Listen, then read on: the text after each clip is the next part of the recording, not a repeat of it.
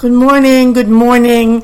this is Brenda Shoshanna back again for another edition, another episode of our podcast, Zen Wisdom for Your Everyday Life.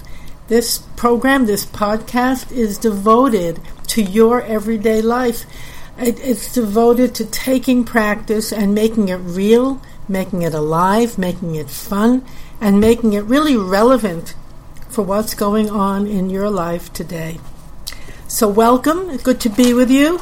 The title for today's episode is Come Find Me Hiding in the Zen Hut. Come find me. Where am I? You hear my voice over the uh, your phone or over the computer, but where am I? I love this title. I love the feeling of come find me. It's like little children playing hide and seek. Where am I? And in a way, of course, all of life is something like the game of hide and seek. We're looking, we're looking, we want to find something. It's not behind the bush, it's not behind the tree. Little children really enjoy the thrill of searching and the surprise of finding or not finding. Or not finding. They're fine with that too. In fact, that can be a lot of fun too. Oh, it's not there somehow we lose that joy and fun that we have so much as children. And actually, Zen practice comes basically to restore that joy and fun of life. Really, that's the heart of it. To restore the wonder of it, the, the playfulness of it, the beauty of it that children experience. I'm not really talking about being childish, I'm talking about being childlike. That's very different. Childlike means full of wonder, full of appreciation, full of excitement to get up in the day and say, wow, it's a new day. It's a beautiful new day. What's going to happen today? That's kind of the idea. Come find me. What's happening? Who? But who's saying, come find me? And who's the one who's looking? You know, for most of us, as we live our lives, something is missing. We're not looking at it just the playful fun of it, but it's a serious matter. Something's really missing, and our lives are lived in search of that something or someone. The idea of someone being missing or someone that we want to have in our life, that's very common. And something too a car, a new job, a new home, whatever it is, more money, many, many things somehow we feel are missing. A better body, whatever it is, many, many things we're searching for. Perhaps we think we want a friend, a partner, a beloved, a job, more cash, more physical beauty, what more popularity. There's always something that's missing. Perhaps we're searching for sunny weather. we want the rain and the bad weather to end. Whatever it is that we're searching for, as I said, it does seem very urgent that we find it. It's interesting to take a look and see what you think is missing and what you're searching for. Some are searching for endless youth, or others, and many of us, a way to end the pain. And there is a lot of pain. There, there is physical, mental, emotional, worrying about what's going to happen tomorrow, listening to this many, many bad reports, the news, all the things that are going on. Painful. Pain. So, definitely they are many are waiting for this phase of life to be over and a new chapter to begin. I've I've heard that so many times. Well, this will pass and the days will get better. A new chapter will begin. And of course that's true. We there's nothing but change, so this day will pass, this chapter will pass. Something very different will come. It cannot help but come. But what a terrible mistake it is to wait or search for that better, in quotes, day. That day that we're hoping for, or envisioning, or waiting for, or that person, or that accomplishment, it might not ever come. And the precious moment we have right now, right now, we have this precious life, this precious moment. We're not, it's being wasted, it's being rejected, it's being ignored, it's being used to create something better. And what's here right now is just tossed away. Very, very important point and very central to the practice of Zen, this very point. That we're not here for these moments right now because we're waiting for something else or looking for something else. We don't taste what's right here now, and we don't see, even more importantly, that the very nature of this moment as it is can change right under our eyes. What's a painful moment can change into a beautiful moment right now if we know how to be with what comes to us. Such a simple statement and such an important point. People say, well, maybe you don't have any hope for the future, but oh, no, no, no. This is not a practice with no hope. Definitely not. This is a simple, direct practice. It's beyond hope. It shows a way to allow this very next moment to be really all that we've been wanting it to be, all that we've been searching for, all that we've been waiting for. How exciting is that? However, most sometimes I think we're addicted to the search, to just searching.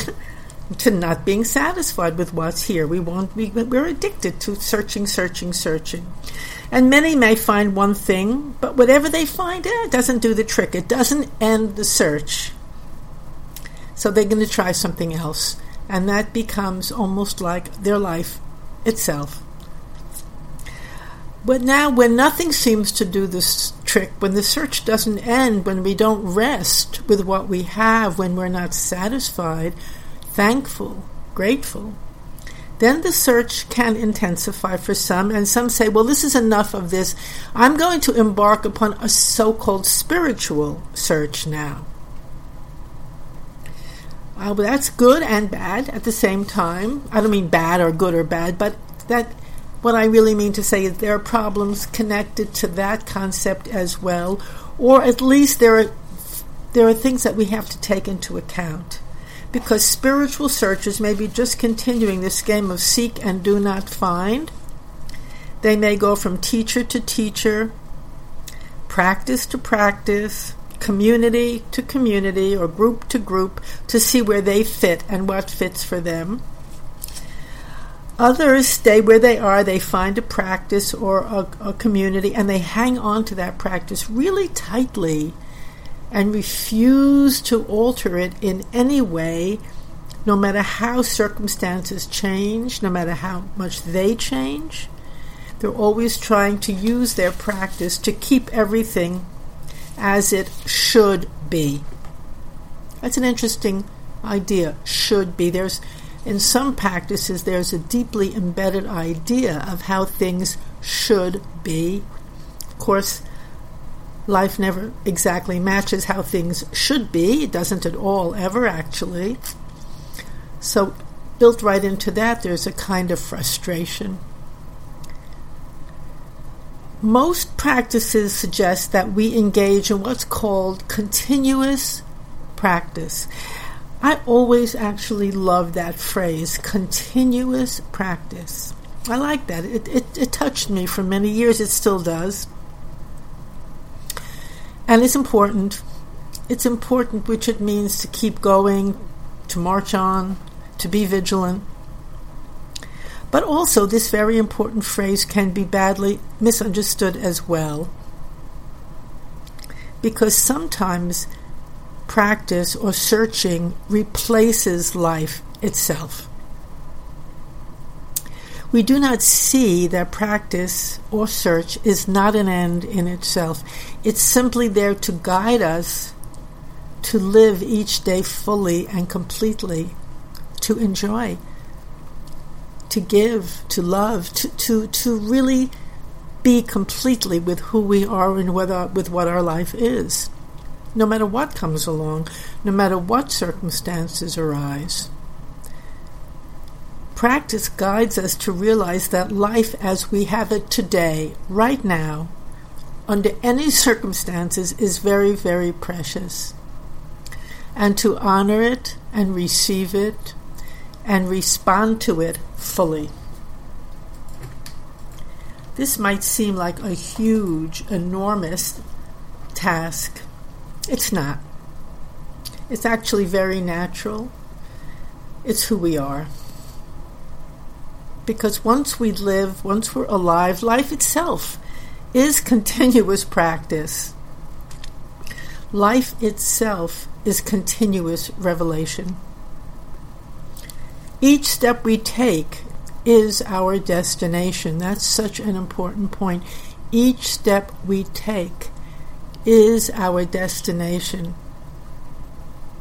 We really don't know if we'll have another step down the road to take any, or if, we, if this is our last step or not, our last breath or not. We never really know.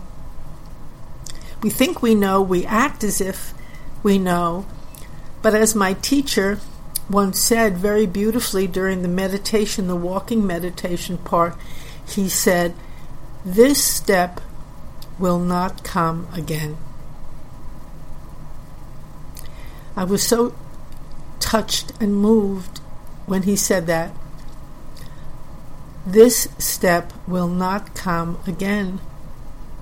And what he also meant was don't miss it. Don't ignore it. The more we search for something somewhere else and ignore this step, we're just missing our life right now.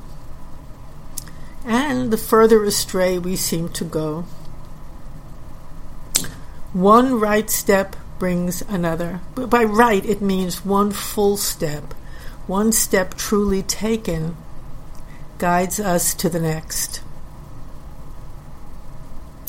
That which we are searching for is here, right now, and it has been all the while. A true teacher might say, Here I am all the time, hiding in my Zen hut, waiting for you to walk in the door. In fact, the door is already open, but you just circle around and around. Come on in and find me. So I ask you, what and where is this Zen hut? What and who is the true teacher? These are such important and fun questions. We'd have to say, what isn't? What isn't it? The Zen hut is situated everywhere you turn and look. As soon as you stand still, give up the search even for a few moments, you will see that the door is open. And you'll also see the wonder that is waiting for you inside.